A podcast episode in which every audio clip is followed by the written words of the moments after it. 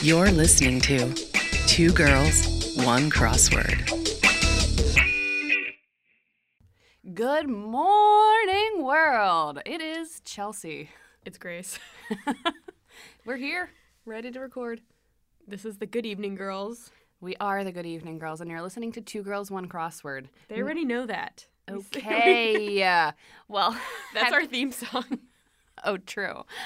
Well, I had to fill in the, the airwaves here because we didn't have any cute, funny banter about like sleep problems or whatever this We morning. did, yeah. Because I wanted to start the show saying, Good morning, world. I know, you started it so peppy. I know. Well, you have to. I just finished listening to a podcast about L. Ron Hubbard and Scientology, and like part of this, I guess, is what is it called? Chaos magic, where you can just like flip the script. So if you're feeling like really tired, you just tell yourself, "No, I'm not tired," and then you're not tired. Yeah, it's called manifestation. Thoughts become things. Prayers, prayering. Prayering and manifestation is the same thing. It's all yeah, the same. L. Ron Hubbard is a scam artist. Yeah, but don't give anyone money to tell you that. That's Yeah. that's what makes Scientology a scam. Among other things, you should tol- you should listen to this podcast about Would you be? LRH, as they call him. I feel like I've done a lot of Scientology research. This one is really funny. Would you be a Scientologist if it meant our podcast would become super successful, No, like they help Tom Hanks? no. Why? Because then you owe them. It costs so much money first of all and also it's super homophobic racist and abusive i just couldn't my moral compass just Okay. will never right itself All right, so She's, like, rolling her eyes, like, first. "Shut We're up." not gonna be Scientologists. I would pretend to be one. it's impossible To pretend? No. well i mean I no like- because you're then they'll squirrel you out they'll find you I'll be like- and they'll destroy you that's like their whole mo is like if you pretend well, to they be haven't Scientologist- destroyed Lisa Remini who the heck is lisa remini from King of Queens. That she was a Scientologist, and she left, and now she's saying all this like bad stuff about them. And she's like, I ain't scared of them. well it is different now in the, the age of the internet for Yeah. sure but like back in the day before internet like was huge if you left scientology it was They would like stalk you. Well, I'm not going was- back in time to join Scientology. Well, if you are a real Scientologist, then you can go back into past lives, Grace. Anyway. Sounds like you're a Scientologist. No, I'm just all riled up because I've been listening to this podcast. All right, let's just hop into it. We have a couple corrections corners this morning. Oh yeah, I have a corrections corner. Oh, you go. Well, you go first. Okay, fine, fine, it. fine. I'm going first. Okay, so first, I just want to clarify last episode I said that the earth was a demon hellhole. And I had someone tell me that, quote, Earth is not a demon hellhole. Earth is fine. We're the assholes. Did you even watch our planet? So I just want to clarify I do not think that Earth itself is a demon hellhole. I think that we're all shitty people living in a shitty time. And Okay. that's that. um, okay, my corrections corner is from my friend from Michigan who listened to, um, I think I forget which podcast it was. Oh, I think it was the Lake Michigan one that we were talking about Michigan. Sure. Okay, Mackinac Island is pronounced Mackinac. Okay, Mackinac is so much better. I know it rhymes.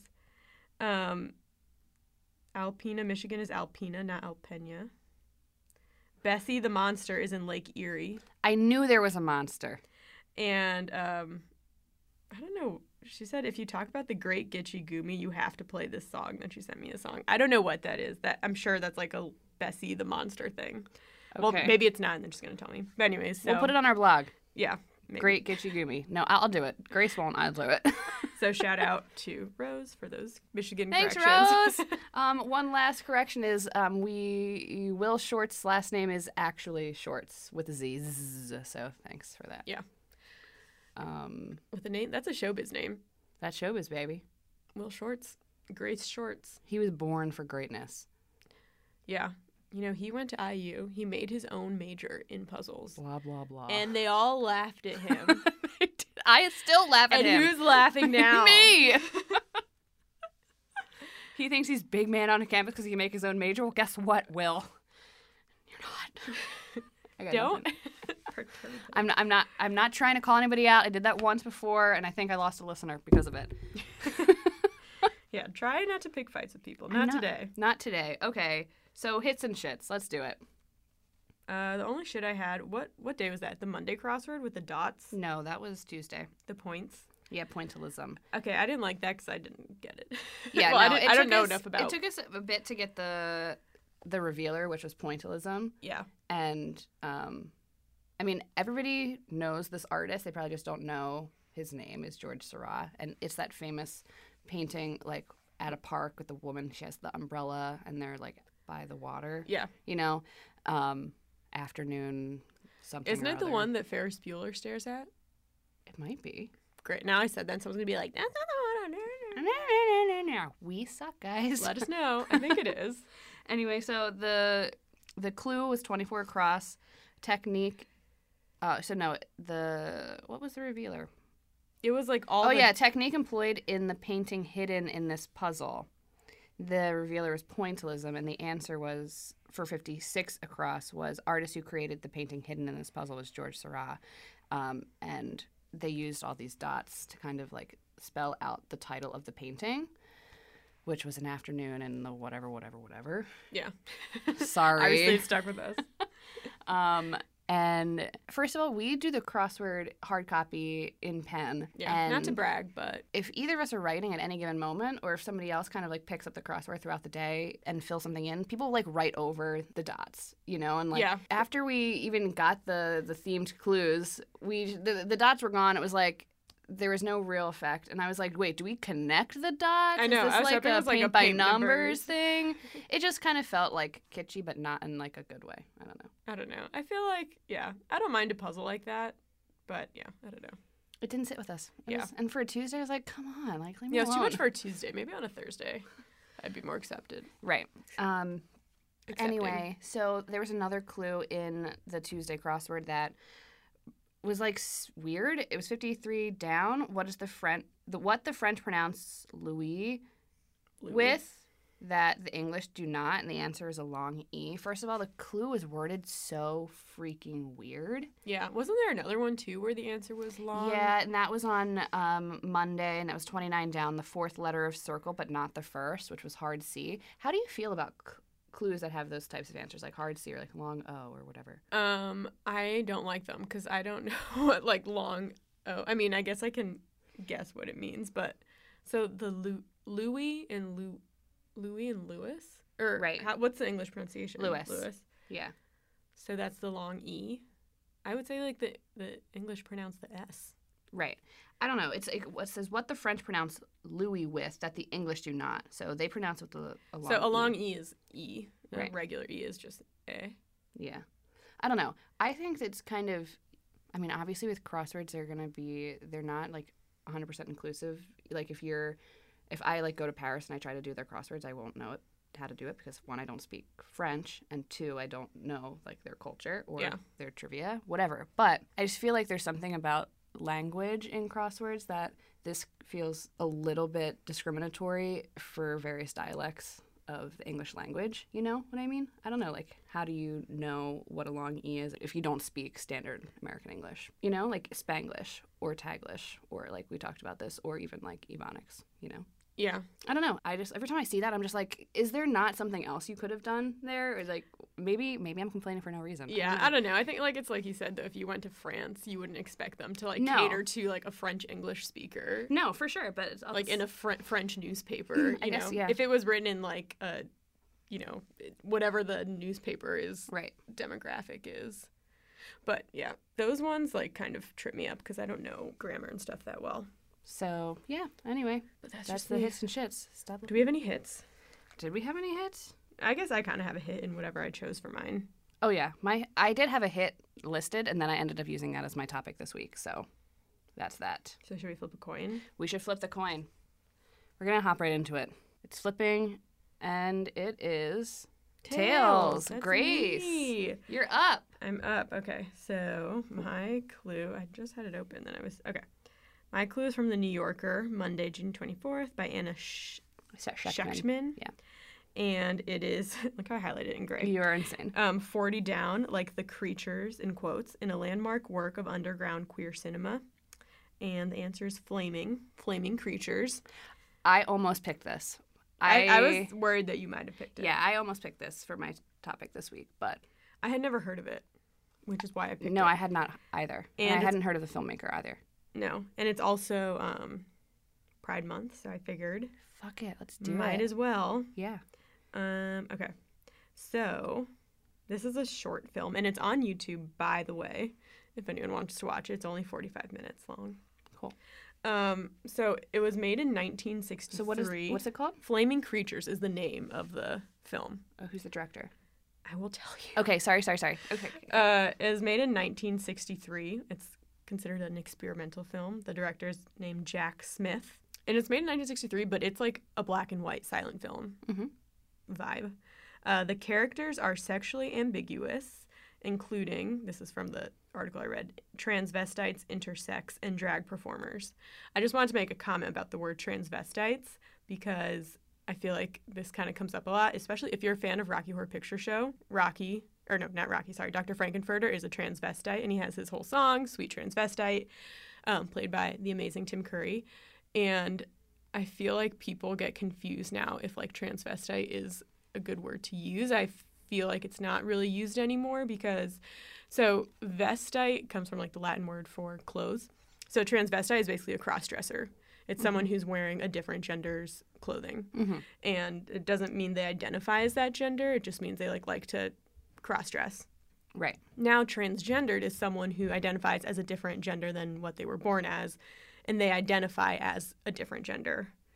Um, and Right. that's like more, you see, like, you don't really call someone a transvestite. You would call them a crossdresser, but a crossdresser is not a drag performer because a drag performer is someone who crossdresses just but for performance purposes. Yes. So a lot of crossdressers are actually like straight men Mm-hmm. who like to wear women's clothing. Mm-hmm. Um, not always in public, like sometimes in private. Mm-hmm. Um, yeah, and then drag Or is like- straight, or maybe not straight men, but just cis men. Yeah. You know. Well, but a lot of people think that they're it's like gay men like to do it, but it's very common for like straight cis men Yeah. to cross dress. hmm Cis being like, You're born with like the male. yeah, like you you identify as what you were born with. So I, I'm like a cis woman. Yeah.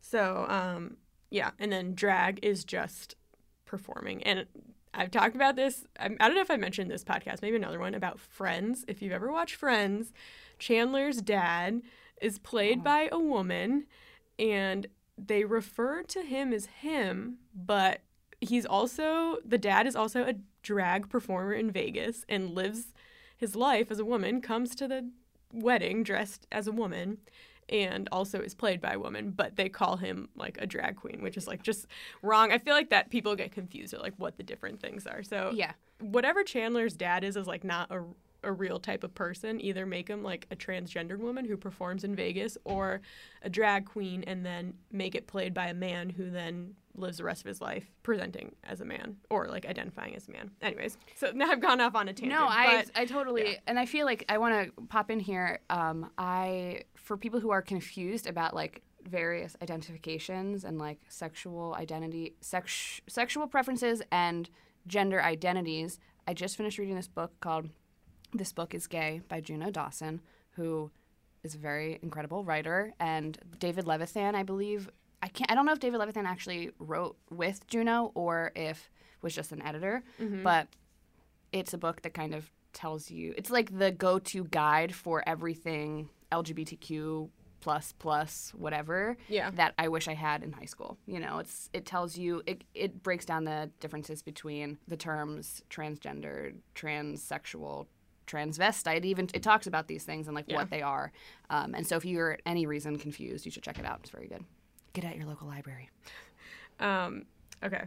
So the movie is non-narrative and it's just a lot of cutaways. So I I watched part like most of it. It's a lot of cutaways to close-ups of body parts, including flaccid wieners. A lot of those.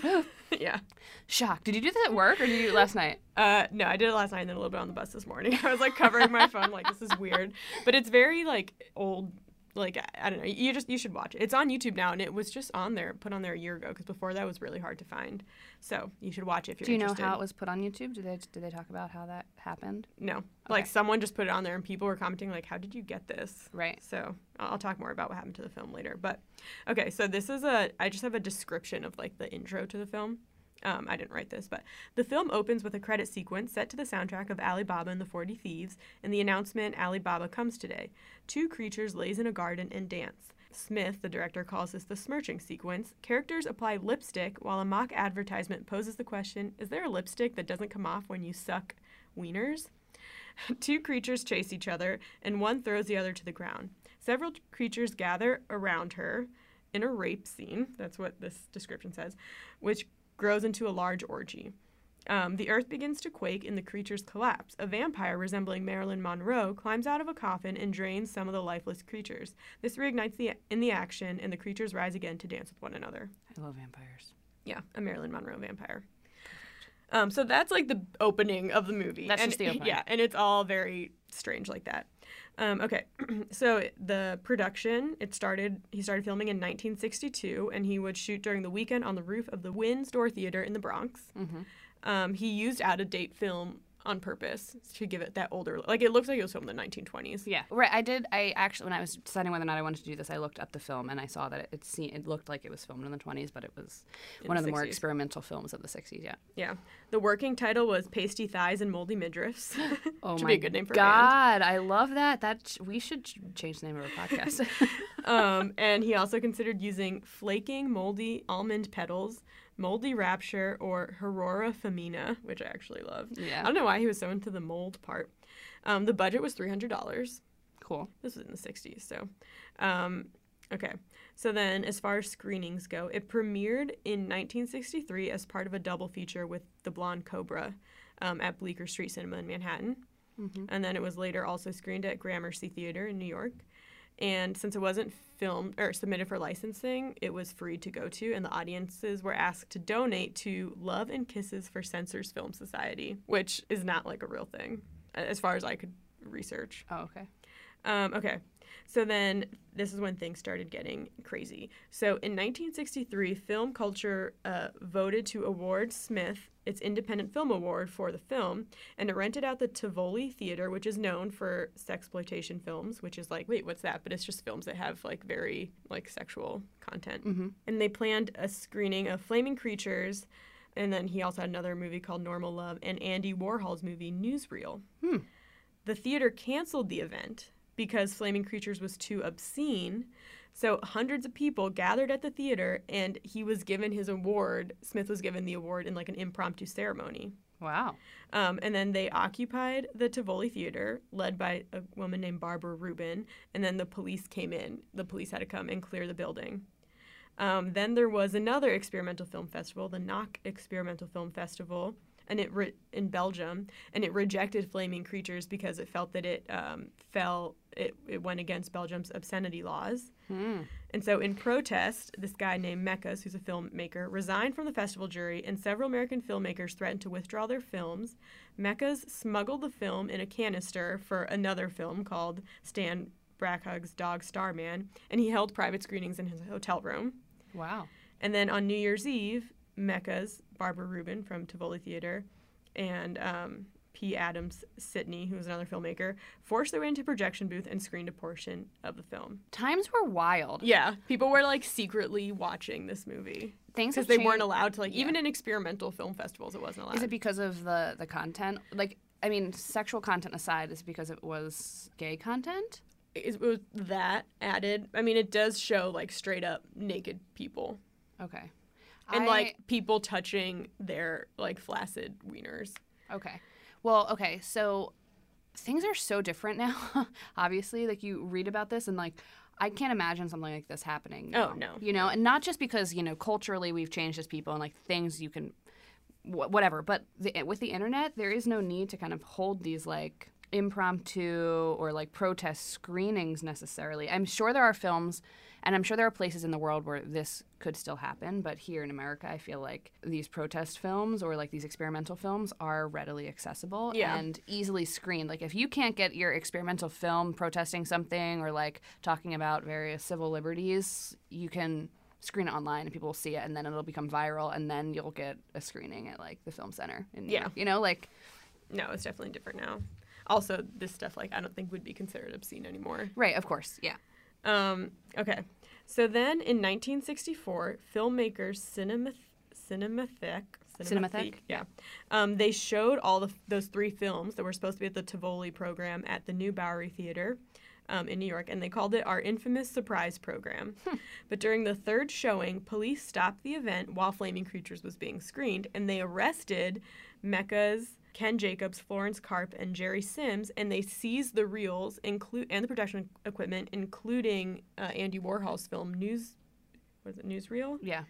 and um, they never returned it, and so people considered that film to be, Like Lost. or no, sorry, they now returned the only print of Warhol's film about the making of Normal Love, and it's now considered lost. Wow. Yeah, so they were arrested. Mekas held a benefit screening um, of another movie to raise money for legal defense for their arrest for, uh, or for their upcoming trial for flaming creatures, but he was arrested again. so then, Oh. Yeah. So a civil rights lawyer named Emil Zola Berman accepted the case, thinking it would maybe go to the U.S. Supreme Court. It never did, though. It just it stayed in the New York Supreme Court, and they had a bunch of people come and give like defense testimonies. Testimonies. Susan Sontag was one of them. She was like a critic who wrote about this a lot. So she gave a defense testimony, and eventually the convictions were reversed. Um, the New York Supreme Court on the basis of on good faith that the film was not obscene. And then they were basically just arrested because the film was obscene and like Yeah. that's what they were fighting. Okay. and then yeah. they were like, wait, it's fine, whatever. I guess it's not obscene. And then 50 years later, the prosecutor wrote Mekas an apology, He said, Although my appreciation of free expression and aversion to censorship developed more fully as I matured, I should have sooner acted more courageously. interesting. Yeah. So it's kind of nice.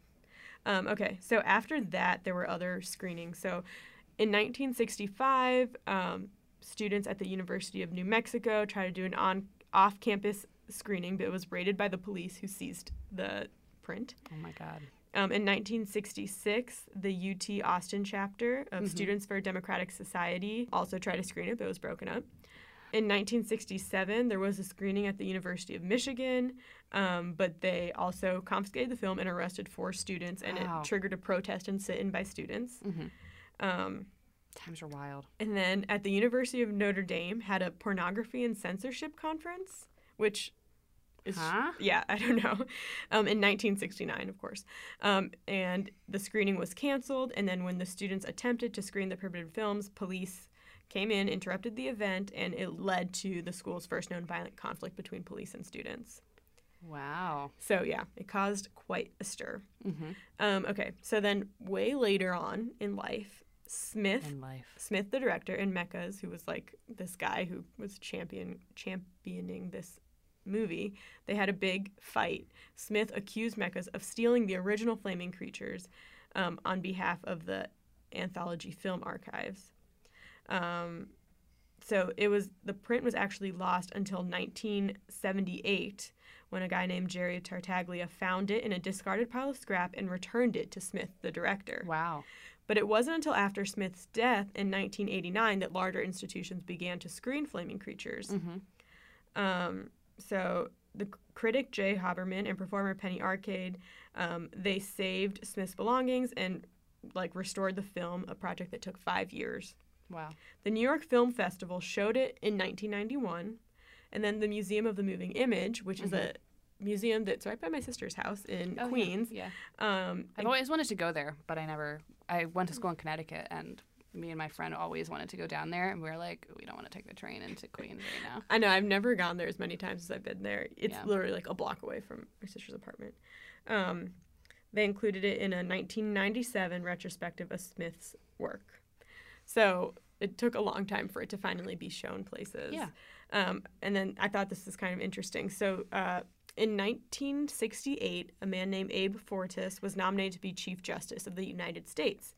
And he had supported reversing the Flaming Creatures convictions. So, this guy, a senator named James Eastland, who didn't want Abe Fortas to get the nomination, requested that the print be seized at the University of Michigan and sent to Washington, D.C. And then uh, James Clancy, who represents Citizens for Decent Literature, like, do something better with your life. Um, he showed the film to, among other material, to the senators to show them what Fortas uh, thinks does not constitute obscenity. So they're kind of saying like, "Oh, this guy doesn't think this movie is obscene. Like you should, like this is what he thinks is fine." I'm rolling my eyes. and they show this movie. And then Pat Buchanan, who um, was Nixon's advisor, he says that he thinks this ruined ruined uh, Fortas's nomination because he never he didn't become chief justice. Yeah.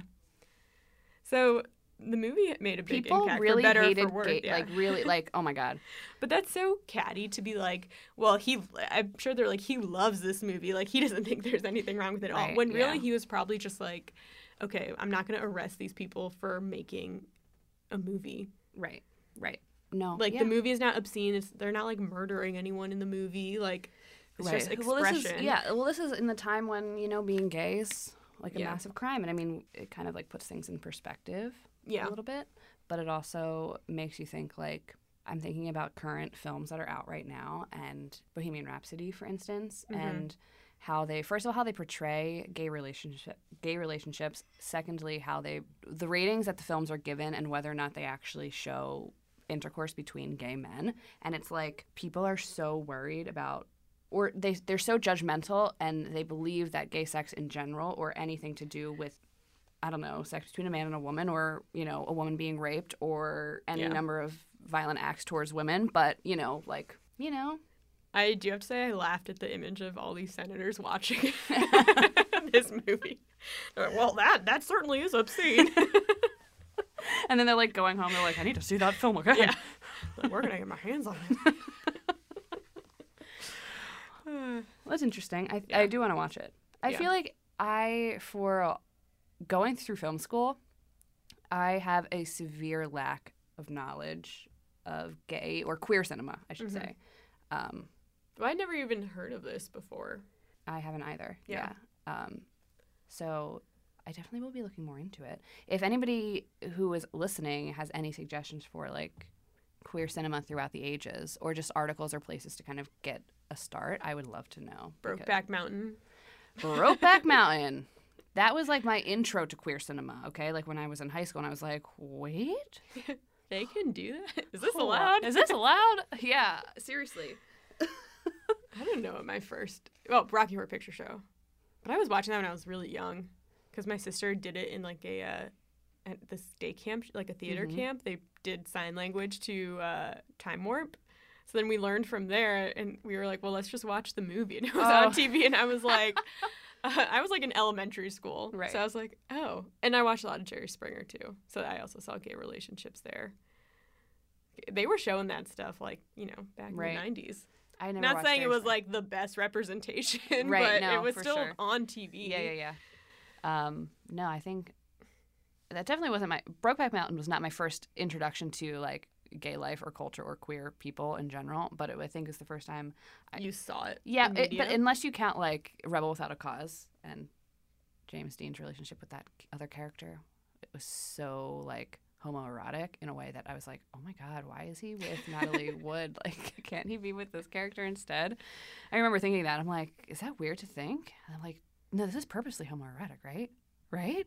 Am I crazy? And then I was like, it took me ages to realize, like, oh no, you're just gay. So anyway, um, thanks for that.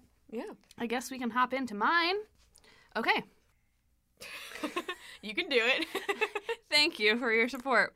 All right. So, um, my topic this week is suet. Ooh, oh yeah, you tweeted about that. I'm like, what's she talking about? Okay. So, I like didn't look more into. I was like, whatever. yeah. So I was originally just going to include my excitement about that word in my hits and shits because I really do like that word a lot.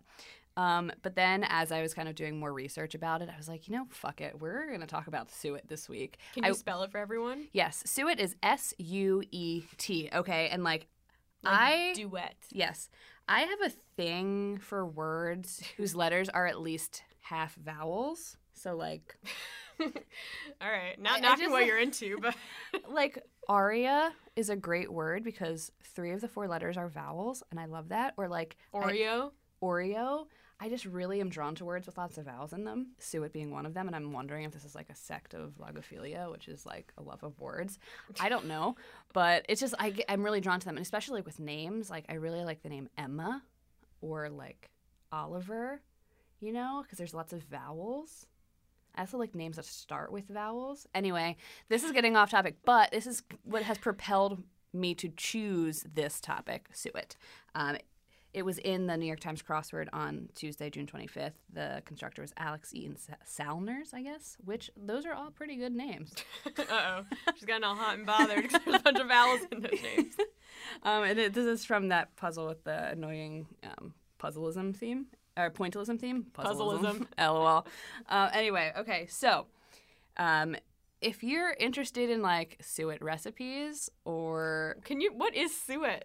oh, okay, for okay, okay, okay, okay, I'll start. Let Let's just back up. I first heard of the of suet as a thing through watching Great British Bake Off, which I know you don't watch. I don't watch. You know what? I need more. If I'm going to be watching reality TV, I need more drama. Great no, British Bake Off is like. no. so- I know people are not going to agree. This is an unpopular opinion because people love the show, but like, I don't know why I'm even friends with you. I just I look at you sometimes and I know that you don't watch Great British Bake Off. It basically means you hate me I'm not that into cooking competition shows. Like, I Which like I can I like Chopped, but because you like the drama. I hate I like the drama. Yeah, when they're like, you have to make this whole dinner with like just popsicle sticks or something. Yeah, like, that's your I- only utensil. I'm like, yes. I hate that. The reason I like Great, Great British Bake Off is because it's like a respite in this crazy demon hellhole existence we live in, not Earth. well, why don't you just read the Bible? You're right. I'll just pick up and start where I left off in Revelations. anyway, so suet they use it a lot in ba- you use it a lot in baking, especially in oh no, this is another cookie.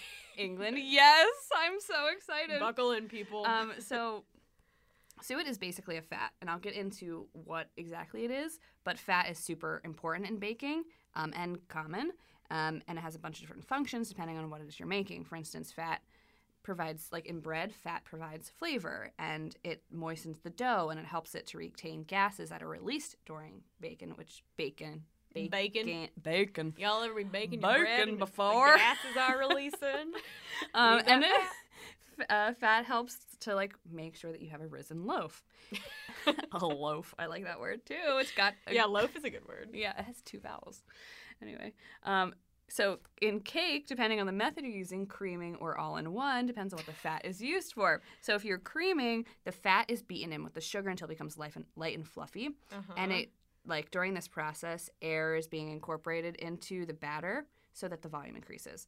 Um, and it's important because like doing this, cr- increasing the volumes, forms these sites or nuclei in which you, other gases enter and expand on heating. Okay, and so that's why it like keeps the batter stable, but it also like produces like a light risen cake. Uh huh. Okay, that's what fat does if you're doing the creaming method. Is this why when I put Lacroix in my oh no, well, do you ever just put Lacroix in a funfetti box cake? I did not. It works, baby. You don't need. They only put. They say you need. The government says you need to put like eggs and oil or whatever in box cakes, but you don't. You just need to make the powder like the right like wet consistency. Put a Lacroix in there. Good to go. Makes it vegan too. Fun fact. Nice. If you have vegan friends that, So wait, that need a bake it? dessert, yeah, you bake it like normal. Nice. And but it has like gas bubbles from the Lacroix. We can look into that. I don't need to look into it. I've done it. Well, I mean, like, what is it? Is it like Lacroix that makes it rise? Well, I don't know. No, yeah, with any you can do any soda. Interesting. But Yeah. Lacroix is like I just do Lacroix because usually you have it. yeah, Okay. that's why. cool. If If you were, healthier, you know, if you want to put a whole Dr Pepper in there. I'll put a Pepsi in my next funfetti this is how I cook Yeah. or bake. These people are doing too many steps. they make the box cake for you. I hate her. Anyway, if you were to do the all-in-one method of baking a cake, um, I I don't. you do. So basically, a cake, a box mix is basically the all-in-one, except everything's already there for you. It's yeah, you like, who's putting it there? Me. yeah, the And it, government. and it doesn't. the government delivers. Yeah. So an all-in-one method is when you mix all the liquid ingredients with baking soda in one bowl and all the dry ingredients with baking powder in another bowl. And so then when you combine those two, it's the baking soda and the baking powder that make the cake rise. Um, and the fat has no aeration function, so it doesn't like help the rise factor or like make it like light and fluffy. So what? It's just there for But nothing. it helps to retain gases released during baking and it provides a good texture. All right. Okay? But So fat absorbs the gas. yeah. Cool. I wish it absorbed my gas. I know. I didn't realize that cake had so much gas. oh yeah. Explains everything. It explains. Okay, so what is suet? We've already talked about it being a fat. Wait, what was the clue in the crossword? Oh, the clue. I guess I could give you that. The clue was um, ingredient in plum pudding. Four letters. Answer suet. Oh, Okay. Yeah. I thought it was plum. I knew it wasn't plum, okay, because it was in the question. but I was like, ingredient plum pudding. Yeah. Um, you're about to learn today. So, what is suet? Suet is the raw, hard fat of beef or mutton, which is lamb, found around the loins and kidney. That does not make your cake vegan, by the way. It does not. There's tons of people online that are asking, like, if I use suet, is my cake vegan? And the answer's like, no. like, what the? But it's just, it's not meat, though. Yeah, yeah, yeah, yeah. Um, okay. So it has a melting point between 113 and 122 degrees Fahrenheit and a congelation point between 98.6 degrees Fahrenheit and 104 degrees Fahrenheit, which is like the temperature you kind of like hover in your whole adult life, you know, 98.6 to 104. 104 is the high end, like if you have a fever. So you're saying my fat is congealed? The suet can congeal at those temperatures. Well, but don't we have suet? it's uh, beef or mutton. Well, I have loins and kidneys. But you're not a beef or a mutton. Well, you don't know. That. Wouldn't that be surprising? if it turns out can we be so sure? Grace is just a We're all mammals here. A talking cow. Yeah. Like a Mr. Ed type of situation. Um, okay, so it has a high smoke point, which is makes it ideal for deep frying and pastry production. Dude, you got to be careful with those high smoke points. Um, because if you're familiar with making pastry, like certain types of pastry, you need to make sure that the fat doesn't melt when you're making the pastry. And set off your freaking fire detector. Because if it melts, then you won't get the light and flaky layers, which is really important for a lot of pastries. you can just buy a pastry at a local bakery. Shut up. Okay, so the primary use of suet is to make tallow, which I'll talk about in a little bit, although you can also use it as an ingredient in cooking, especially in traditional puddings, such as the British Christmas pudding. Um, and so, Sorry, I just feel like that's not good. I can just tell from the name. we have an aversion for all things British here. That's a lie. I love Great British Bake Off and I love British people. I love it. I like British people, but I don't think British people are known for their food. I'm just saying it. And I feel like the world would agree. There, w- there will be people in the world that would agree with you. Yeah, I mean, yeah, that's just me. Yes. Okay. Okay. Okay. Okay. So in the United Kingdom and some Commonwealth countries, the word pudding can be used to describe both sweet and savory dishes. Okay. Mm. Yeah. There isn't like one definition of quote unquote pudding in England.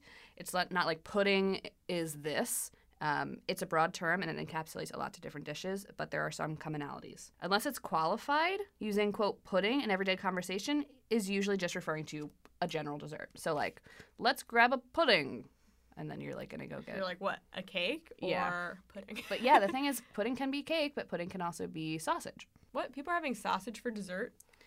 That's usually a savory pudding, but Oh, a sausage you can also have a savory pudding cake. Okay.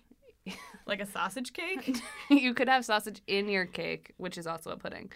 Oh. Um, okay, so in the United Kingdom. I don't know about all this.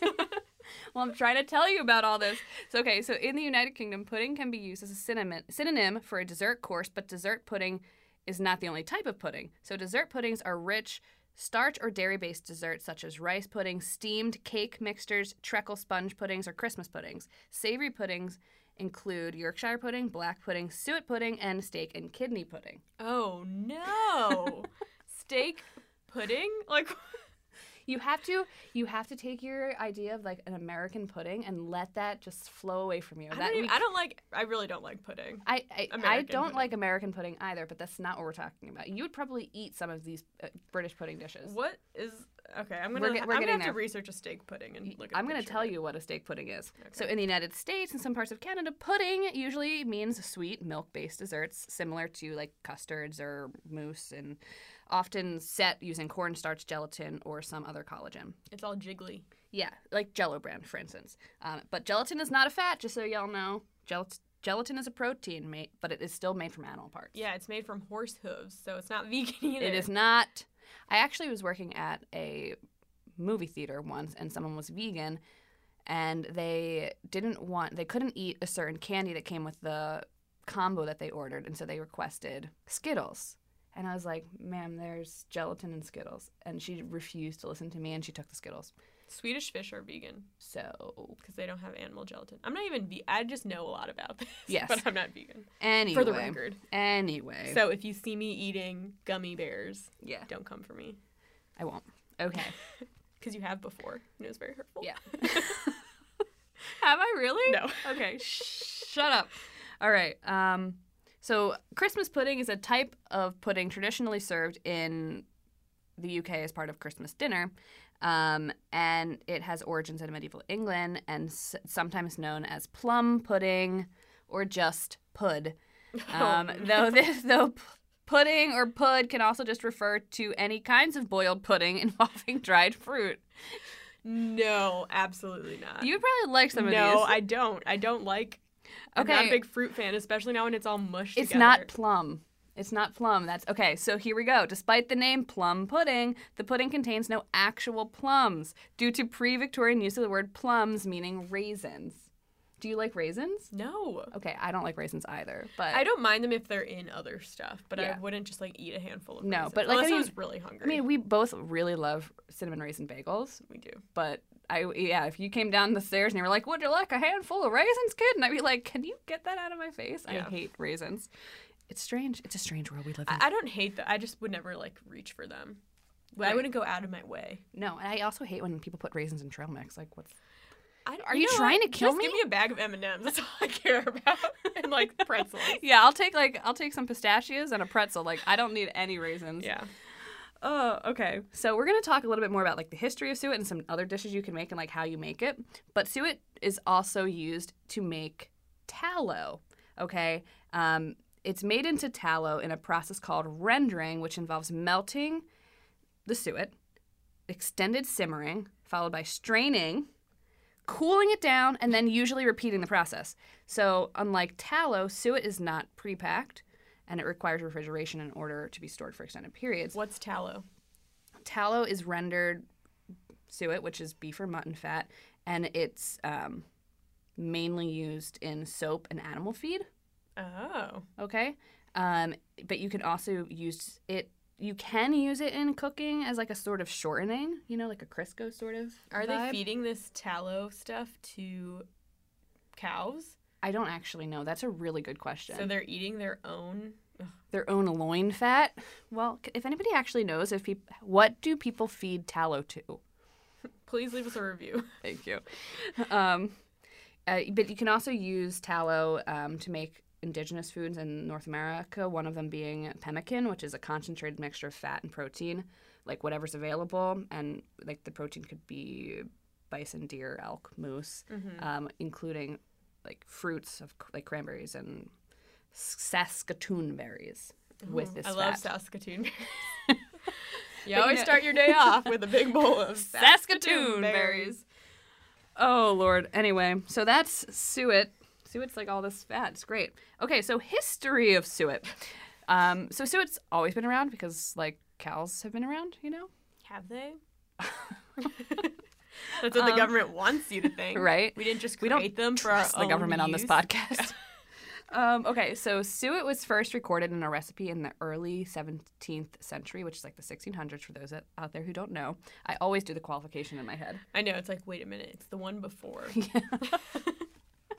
Um, so it was it was used in the quote English college pudding and served to students at Oxford and Cambridge since 1617. Although there are origins of traditional Christmas puddings that can be traced back a further 200 years, um, which is to the 1420s. so English college had their own pudding. Yeah, Yeah. I mean, if you're going to The Oxford and Loyola Cambridge, University pudding.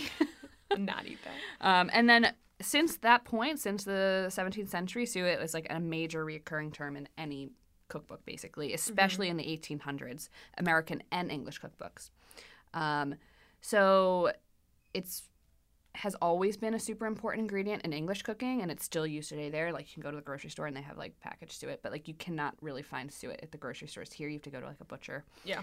Um, in David Steele's 1975 book, The Shipmaster's Accountant, um, it explains how sailors were issued flour currants, which are like a type of raisin, basically, and suet one day a week, Sunday, according to other texts, in lieu of their normal ration of beef. And with those ingredients, the men would make plum duff, a simple boiled plum pudding. Um, so suet has other numerous culinary uses in the 18th century as well, and like you could use it for medicinal ointments, um, lamp oil, soap, leather treats, treatments such as dubbin, which is what waterproofs leather. Oh. Um, Maria Rundell had an 1807 cookbook called A New System of Domestic Cookery, which is a great title. Domestic cookery is yeah, I love that. another good band name. Cookery is a great word too. Look at all those vowels. There's three of them, and a Y if you count the Y. Then maybe four. Sometimes Y. Um, so in that book, she uses suet for a couple recipes that she called pomatum, which is the 18th century version of pomade. Um, and she also said that it can be suet can be used as a rust inhibitor of metal pots and utensils. Oh. Um, in 1749, there's a book called English Housewifery, which Nice. yeah, by Elizabeth Moxon. Housewifery and cookery. Yeah. Um, is Elizabeth Moxon wrote these really interesting ingredients for how to make carbon paper, and he, I'm going to read it to you. Carbon paper, that's like when you can write on it and then it makes a copy. Correct, yeah. To make black paper for drawing patterns, take a quarter pound of mutton suet. It looks like with an F there, but it's suet, and one ounce of beeswax. Melt both together and put in as much lamp black as will color it dark enough. Then spread it over your paper with a rag and hold it to the fire to make it smooth. That's how you make if you want to make your own carbon paper. There you go. All you need is mutton fat, beeswax, and lamp black, and paper with a rag. Can I borrow some lamp and, black? and a fire because you have to hold it over the fire to make it smooth. Um, so yeah, well, who knew? It was so useful. right. Um, so what can you use suet in? Sweet or savory dishes, and some popular dishes too. Um, black pudding. Are you familiar with black pudding? No. Okay, it's a type of blood sausage originating in the United Kingdom and Ireland. It is made from pork blood with pork fat or beef suet and a cereal, usually oatmeal. Um, and so the high proportion of cereal, along with the use of certain herbs such as pennyroyal, which is a type of mint, um, serves to distinguish black pudding from blood sausages eaten in other parts of the world.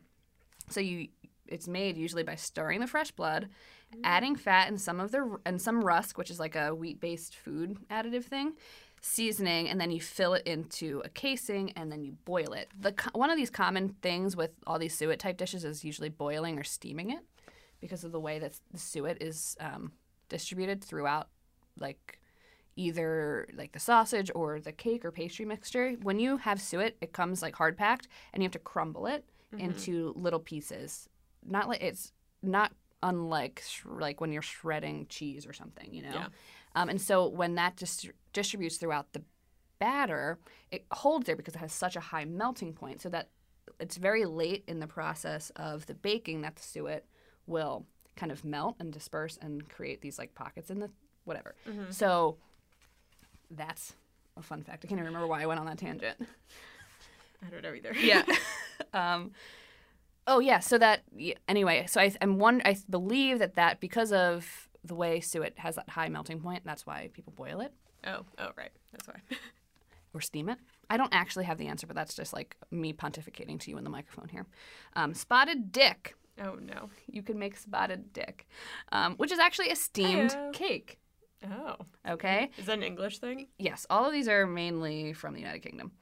Uh, so it's traditionally made with suet and dried fruit, usually currants and or raisins, and served with custard. Non-traditional variants um, replace suet with other fats such as butter or include eggs to make something similar to a sponge pudding or cake.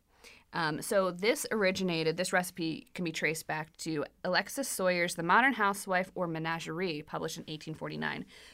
And so, to kind of give you some information about why it's called spotted dick, um, while spotted is a clear reference to the dried fruit in the pudding, because they re- resemble spots, dick or dog were dialectal terms widely used for pudding from the same entomology as dough. Okay. But they Yeah. haven't changed it. Yeah, no. it that. It's actually funny. There's um, a play, I can't remember what the restaurant or the, whatever, they had like a spotted dick, and people would just joke and joke and joke about it, especially more contemporarily. Yeah. And so they changed it to Spotted Richard instead. Nice. Yeah. Okay. Go with the times. Yeah. Haggis. Are you familiar with haggis? It sounds kind of familiar. Yeah. So haggis is a savory pudding containing sheep's pluck, Oh, yes, I have heard which is heart, liver, and lungs, minced with onions, oatmeal, suet, spices, and salt. She is not having a good day. Um, you mix it with stock, and it's cooked while traditionally encased in an, the animal's stomach. Though now it's used mainly artificial casings, and then you boil it in that casing. Um, the first known written recipes for this dish, for a dish of this name, um, made with offal, which are the entrails and internal organs of an animal. Um, so it's made with offal and herbs, are haggis in the verse cookbook Liber Cure Cocorum, dating around 1430 in Lancaster, Lancashire, northwest England. Um, when I was reading about haggis, I was thinking, oh my god, this reminds me so much of scrapple. Do you know what scrapple is? No. Scrapple is like a it's a breakfast food traditional to the South Philly, South Jersey area.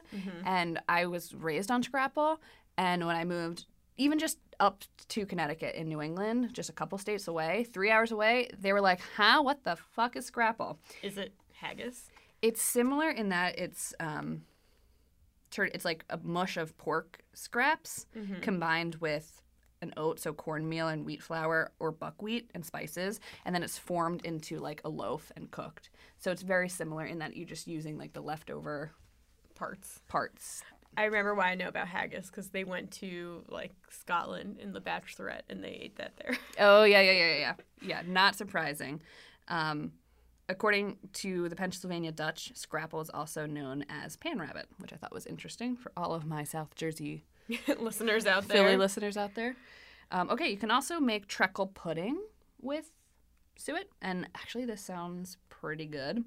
It's a traditional dessert dish consisting of a steamed sponge cake. It's just cake with uh, treacle on top of it, which is like just a dark, thick syrup. Mm-hmm. Um, and then you serve it with custard. Give it to me, baby. Um, okay, so Clootie is a traditional dessert pudding called Clootie dumpling, um, often, and it's made with flour, breadcrumbs, dried fruits like just sultanas and currants, which are just fucking raisins for Christ's sake, um, suet, sugar, and spice with some milk to bind it, and sometimes syrup. And so they're mixed, mixed into a dough, wrapped up in a flour cloth, placed in a large pan of boiling water, simmered, simmered for a couple hours before being lifted out and dried near the fire or an oven. It's just a bunch of steamed and boiled cakes, baby. Mm, I love my cakes boiled. It just like it's there's nothing appetizing about saying I'm gonna boil a cake tonight, no, honey. no, basically nothing tastes good boiled except for like hard boiled eggs, maybe. Like, Pasta tastes good boiled. yeah, true. But I mean, like boiled chicken. Like, I feel like when there's other options to Yeah. like boiled fish, I feel like there's just so many tastier options to ways true. to cook things. Yeah. Okay, so jam roly poly, also known as shirt sleeve pudding, dead man's arm, or dead man's leg, because it was often steamed and served in an old shirt sleeve. Ew. Yeah, I just yeah. I guess like if that's what you had, then like they that's what you more had. shirt sleeves than like plates. I mean, I feel like you would eventually run out. yeah. Um, so it's a traditional British pudding, and it was uh, first created in the early 19th century. That's the 1800s.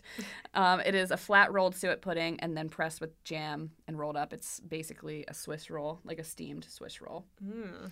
Um, and then we're going to get to the steak and kidney pudding. It's a savory pudding made by enclosing diced beef steak and lamb or pig's kidney pieces in gravy in a suet pastry. It's like Like an empanada. it's like an empanada, except it Okay. stands up. It's more like tall. Okay. I don't know. Yeah. I mean, yeah, I, I, I like meat encased in bread. Yeah, Can't go wrong. I know. But now that I've broken down for Yeah. you what suet is and like all this stuff, I know it's Well, okay, for this, I'm only bringing this up because it came up the other day. We were talking. People were talking about dogs eating dogs. In, oh in yeah. Let's talk about East this. Asian countries, and it makes me mad when people are like, "I can't believe they eat dogs over there." I'm like, unless you are vegan and fight the animal cruelty that happens in your own country or these other first world countries like England who are taking these animals like livers and kidneys or whatever, then you cannot be saying anything about another country that does it to another animal because at the end of the day, yes, like we are ingrained to think that dogs are pets and cute or whatever, but a dog and a pig have the same amount of like sentient abilities. Pigs are smarter than dogs, but like we don't think it's wrong to, you know, torture pigs this way in, in like kill- and and the the cruelty that goes on in the like we have factory farming, which is way more cruel to these animals than whatever is going on in those other countries with Mm-hmm. dogs and stuff. And in like certain countries in South America, they eat guinea pigs, which is like another pet we have here, and people are can be like up in arms about that. But it's like no one animal is like more deserving of life than, another. Yeah. Mhm. So you can't be like pointing fingers at these other countries for being like quote unquote barbaric when we do the same things just to different animals. Yeah, I mean, like you can't see it because it's in a factory in the middle of like middle of fucking America. Like, Yeah. shut your mouth. Get off your high horse. exactly, and like we eat cows here, and in other countries they like cows are sacred, so they could think that we are like barbaric animals for treating cows. Right. Not only like saying things like, "Oh, I can't believe they eat dogs over there." It's it's like an inherently racist statement and and uneducated. yeah. So So if you find yourself thinking that way, then maybe work on like the animal cruelty going on in your own country before you start pointing fingers at other countries, other other, nations. Yeah. There was like this girl from the Bachelorette who adopted a dog from Korea. And she was like, I adopted this golden retriever. They're like beaten up in Korea because they take it so easily. Like, so people like to beat him up. So I rescued him and saved him. I'm like, get over yourself. Like, there are so many dogs that need to be rescued in the States, but you, you don't, I mean, it's fine, whatever. Like, rescue the dog from wherever you want. But then don't be saying all of these things about how Kor- Koreans like to beat up golden retrievers. Like, Like, bullshit? yeah. yeah. It's like That really okay, yeah, but we like to keep orca whales in like bathtubs. bathtubs. Yeah. yeah. So, hmm, what have you done for the orcas? Anyway, yeah, we could go on for ages about this. not like obviously we aren't champions of like animal We freedom do what since we eat- can. since we eat meat and stuff Yeah. like we don't have any room but also then we don't talk about how other countries treat animals because like Right. we have no room to talk about that Right. Yeah. So- it's just like check your privilege. you yeah anyways? Um. so that's Suet. let's do it I actually was so excited doing the research for Suet. I was originally going to do Joan Jett, um, but I changed my mind because Suet it called to me. we get excited over different things We do. I get really excited about like random food shit, and she's like, i'm like flaccid peens and a that they showed a bunch of senators i'm in oh well, this was a good one. Um, thanks for listening. Um, we are the Good Evening Girls. You please rate and review us it's very very important to get us on new please, noteworthy we love you. and follow us on twitter Yeah, we do try to be fun on Twitter, but we, uh, you never know.